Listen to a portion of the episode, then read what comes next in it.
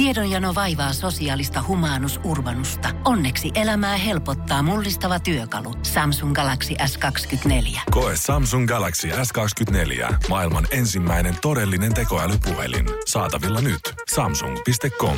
Amorfikselta uutta levyä pihalle tästä nyt pikkuhiljaa pusketaan ää, perjantaina, eli huomenna tätä nauhoittaessa tulee Halo vihdoinkin pihalle. Siitä on muutama maistiainen tuossa sinkkujen muodossa jo saatu ja bändistä kosketin soittaja, säveltäjä Santeri Kallio jututettavana morjesta vaan.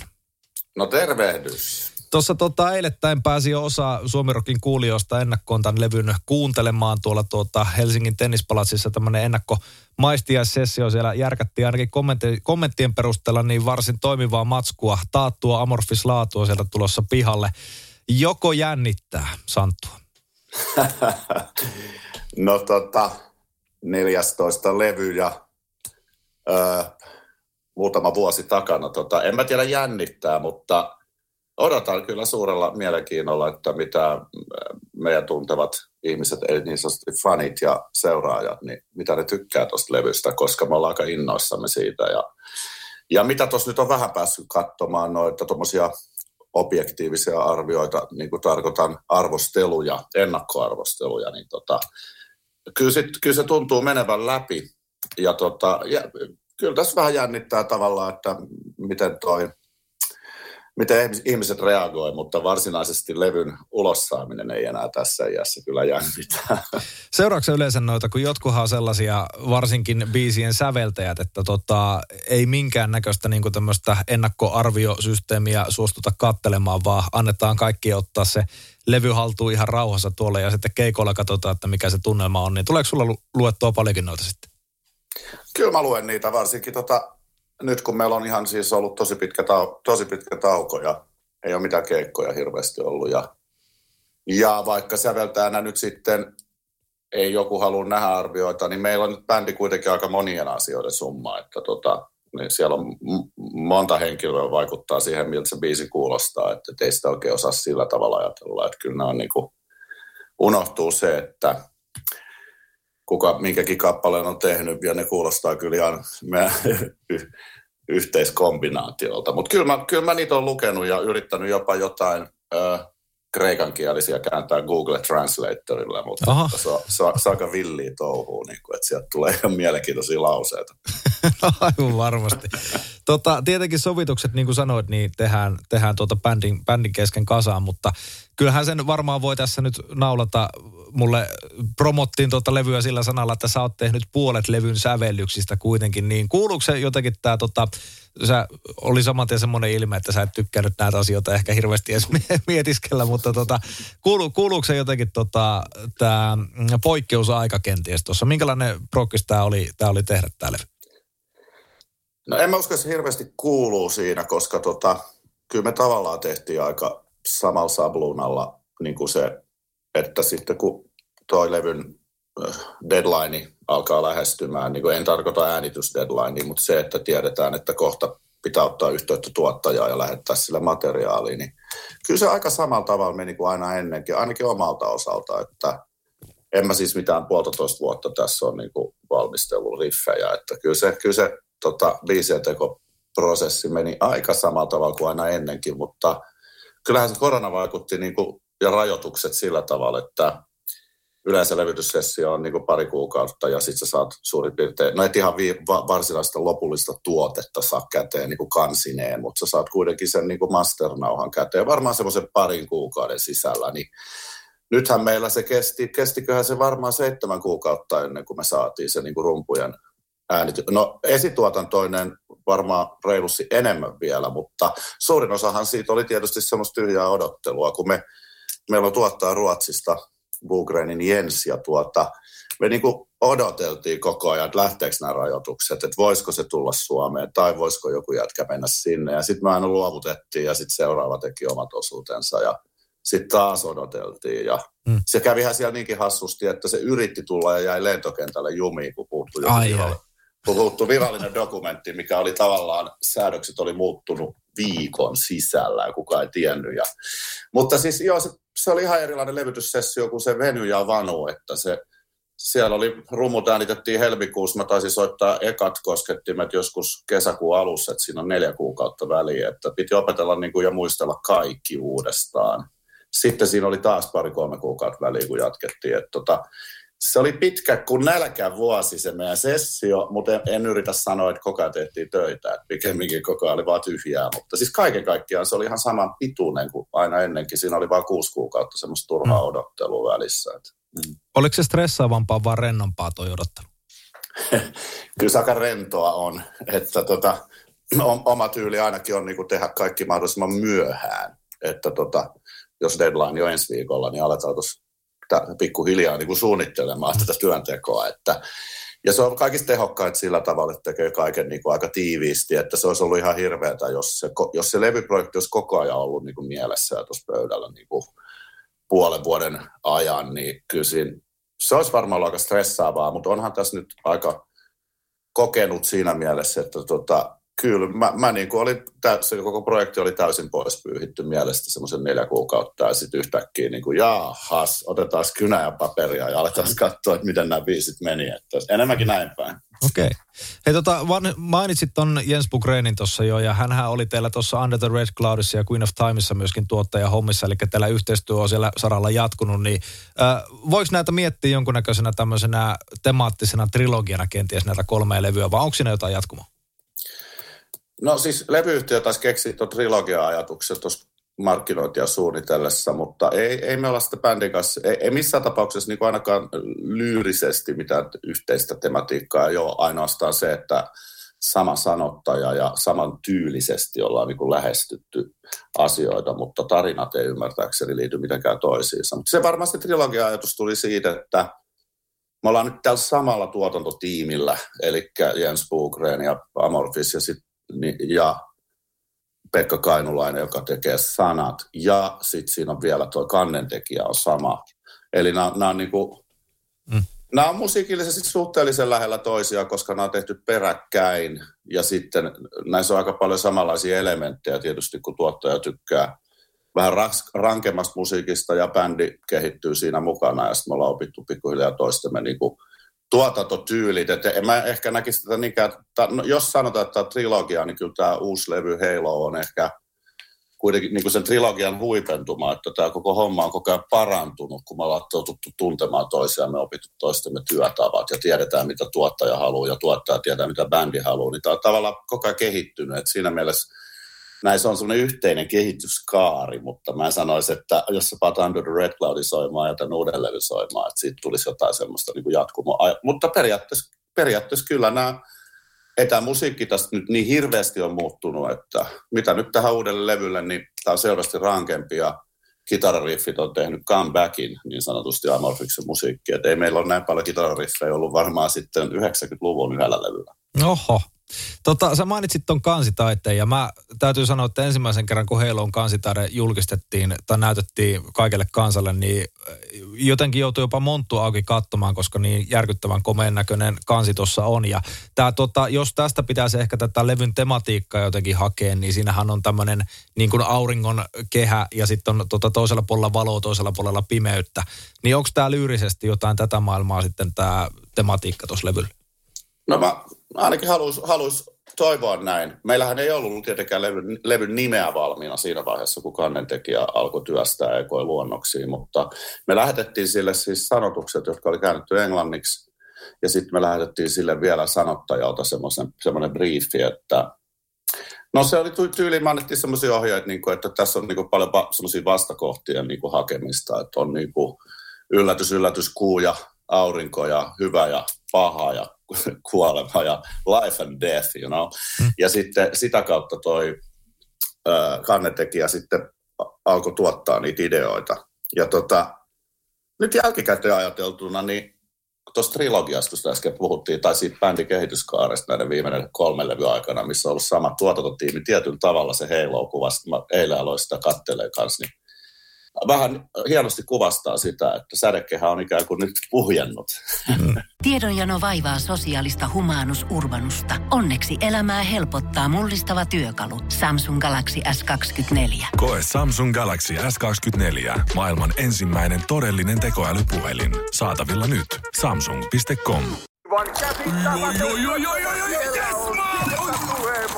No, äkkiäkös tän voi erätä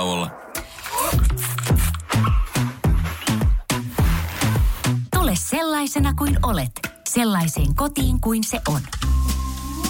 Kiilto. Aito koti vetää puoleensa. Ah, meinaatko, että tästä vasta nyt alkaa Amorfiksen taival?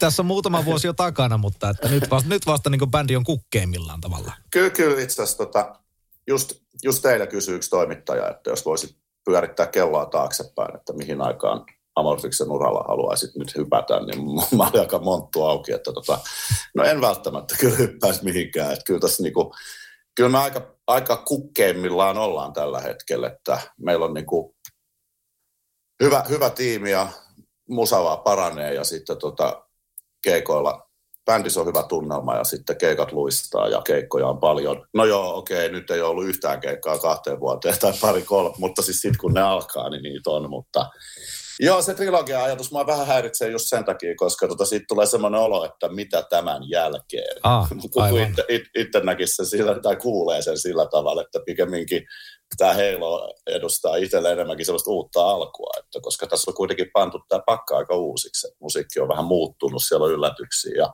se ei ole ihan sitä, mitä odottaisi. Että se on niin kuin, ei jotenkin vaikea nähdä semmoista, kuulla tai miettiä sellaista, että mitä tämän jälkeen sitten, koska ei me olla tätä varmasti niin kuin keskeyttämässä. Joo, ei varmasti. Miten tärkeää se teille on ollut se tota, tämmöisen yhteisen harmonian löytäminen? Siinä on kuitenkin vähän aikaa kestänyt, mutta tota, niin kuin sanoit tuossa, niin varmaan minkäännäköisiä eläkesuunnitelmia tässä vaiheessa ei ole bändin sisällä tehty, koska homma kulkee niin hyvin. Ei, kai se, kai se ikä on lopullinen rajoite näin miellyttävässä ja ihanassa työympäristössä, mutta siis onhan se siis, se, että bändissä on hyvä tunnelma, niin no en mä oikeastaan, tai yleensä aina, niin kuin missä projektibändeissä tai muita vanhoja bändejä, mitä on ollut, niin yleensä, yleensä aina silloin, kun bändissä on tosi huono tunnelma ja että, se, että kemiat ei kohtaa, niin se on yleensä edustanut kyllä aika lailla itselle semmoista lopun alkua. Niin kuin tota, että, mutta, mutta meillä on kyllä tota, todella niin kuin hyvä tunnelma bändissä ja siellä ei, ei meillä oikeastaan mitään niin kuin sanotaan nyt tälle lakonisesti, että me aletaan olla niin vanhoja, että ei me jakseta enää edes riidellä. ja luovuus toimii, että se ei ole mennyt liikaa semmoiseen bisnesjuttuun, niin kuin joku Bon Jovit vaikka, tai joku, että rollarit vetää vielä viimeise, vi, viimeistä kiertoa, että tulee jo to, toistakymmentä vuotta, niin luovuus tällä vielä kukkii kuitenkin myös. Joo, ja, joo, ja me yritetään kyllä, me yritetään pysyä vähän niin kuin erossa siitä, että me ollaan ulkoistettu kaikki tuommoinen niin kuin on meillä jotain pieniä ideoita voi tulla, mutta me ollaan yritetty ulkoistaa kaikki tämmöinen epämusikaalinen business-ajattelu niin tuonne manageripuolelle ja kaikille muille yhteistyökumppaneille, että mitä enemmän me voidaan keskittyä bändinä vaan niin kuin soittamiseen ja musiikin tekemiseen ja sitten keikkojen laadun maksimoimiseen, niin, niin tota, se on oikeastaan se, miten tämä homma pysyy mielekkäänä ja hauskana. Et ei tässä kukaan jaksa nyt liikaa mitään suuria bisnesmoveja alkaa ideoimaan. Et meillä on sitä varten niin kuin yhteistyökumppaneita ja muita henkilöitä tässä ympärillä, jotka todellakin meidän puolesta saa kyllä, saa kyllä liidaa sitä juttua eteenpäin, että me, me keskitytään mie- mielellään soittamiseen ja tiedätkö, hauskanpitoon ja uran, uran jatkamiseen silleen, että se, se ei ala tuntua niin kuin liikaa oikealta työltä. Mm. Tuossa mainitsit jo, että kun ei ole melkein pari vuoteen päässyt keikkoja vetämään, niin tässä varmasti keikkahousut alkaa olemaan jo sen verran prässättynä tuolla, että tekisi mieli vetää jalkaa. Niin tota, kohta teidän pitäisi hypätä New Yorkissa lavalle. Pari kuukautta enää, niin teillä alkaa North America Tour siellä, jos hyvinkään.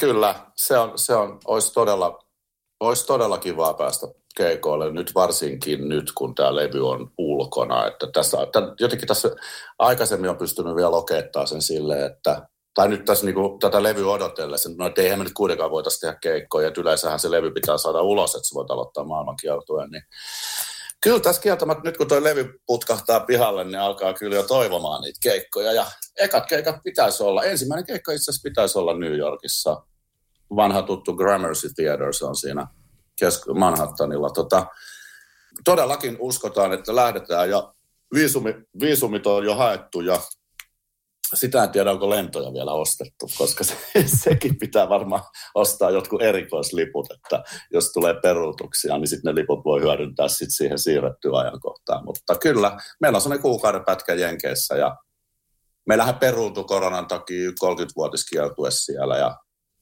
ja me ollaan, käytiinkö me Queen of Timeilla siellä kaksi kertaa, että tota, kyllä, kyllä tässä kovasti odotellaan keikkoja ja, ja lue, lue kiitos, jos nyt, jos nyt vielä korona me peruuttaa lisää keikkoja tuosta, niin meillä on sitten kuitenkin festivaalikesä myös aika täyteen myyty. Siellä on Suomi ja Eurooppa, niin tota, siitä on tullut kyllä vahvoja ja väkeviä lupauksia, että, nää, että ensi kesä kyllä sitten lähtee keikka. Keikkakesä on niin varma. Mm, sekin tietenkin, mä otan ainakin sen semmoisen suolahyppysen kanssa nämä vielä nämä lupaukset, että niin monta kertaa on jouduttu tuota katsomaan ja katumaan tota, niin sanotusti nämä hommat, mutta toivotaan näin. Hei tota, Santeri, äh, Halo julkaistaan nyt siis perjantaina ja mehän nostetaan tietenkin myös levyä Framille taajuudella, otetaan perjantai biisiksi, eli huomisen Focus Raidaksi toi On the Dark, Dark Waters niminen ralli tuolta levyltä. Mitä sä haluat kertoa tästä biisistä? No tota, hyvä kysymys.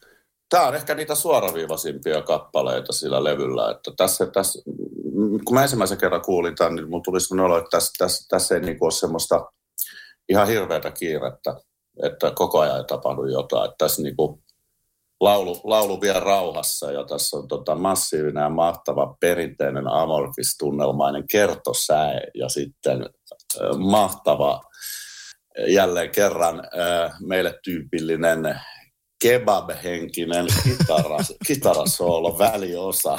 Kannattaa kiinnittää siihen erityistä huomiota. Siellä soi, sähkösitar soi niin hienosti, että ai, ai, tulee ihan 90-luvun sähkösitar-kokeilut mieleen. Tota, äh, haluatko kertoa jotain tämän äh, biisin musa-videosta? Te kävitte vähän tuolla jossakin keskellä mettää joerannalla seisoskelemassa pakkasessa ja sulla oli jonkunnäköinen tämmöinen pieno viritelmä siinä, siinä mitä sä näpyttelit. Joo, mulla oli tota, tämmöinen klassinen tota, koulu, kouluajoilta jos muistetaan, niin tämmöinen urkuharmoni. ja se kyllä, se, po, se poli, Politko itse sitä? Oliko se semmoinen poljettava malli? Oli, joo, totta kai poljettava. No, no, mun mielestä ne on aina ne vanhat. Joo, se toimi vielä. Mä olin ihan yllättynyt. Jostain tota, kirpputorilta se oli ostettu ja tota, onhan näitä tota, vuosien saatossa tullut urkuharmoniakin soitettua harvemmin videossa, mutta totta kai se näyttää paremmalta ja helpompi sitten jättää se tai viedä se suora, siitä suoraan jonnekin kaatopaikalle, koska ei, ei se oli niin hankalassa paikassa, se oli tuolla Tammisaaressa jossain saaressa, niin ei siinä oikein mitään moderneja laitteita, se olisi näyttänytkin vähän tyhmältä. Ja siinä haettiin vähän semmoista vähän semmoista niin kuin metsien miehet. Ja tota, ulkokuvaus talvella tammikuussa Helsingin lähellä, tuossa no Tammisaaressa, niin kyllähän jokainen voi kuvitella, että ei sinne ihan tota, keikkavaatteessa kyllä mennä niin kuin hihattomassa paidassa. Ja se, se, meidät puettiin sellaisiksi kavereiksi, kun yleensä asuu ulkona muutenkin. Että mm. siis, että videohan on tosi hienoa, siitä on tullut hyvää palautetta. Ja, ää, mutta onhan se, olihan se suhteellisen kivuton sessio, jos vertaa nuorena kaikki bändit, ja mekin ollaan tehty kaiken maailman ulkokuvauksia, että kaveri tulee videokamerasta, mennään metsään soittaa, niin kyllä, kyllä tämä oli helpompi, kun siinä oli Haran-Pekka, ihan tuttu, sama mies ohjaston Among Stars, niin siellä oli iso, iso traileri, missä sai lämmitellä ja tolleen, mutta tota, on se rankkaa kyllä mennä ulos soittamaan, kun tämä oli vielä saaressa ja se traileri oli sen saaren niin kuin silla, silla yli piti mennä, niin se oli semmoinen sessio, että kun sille kerran mennään, niin ei sieltä oikein sitten välissä tulla pois. Että kyllä me siinä joku pari-kolme tuntia kekkaloitiin ja sato luntakin jossain välissä. Ja tota, oli varsin kivuton sessio ollakseen ulkokuvaus Suomessa tammikuussa, pakko sanoa. Mm.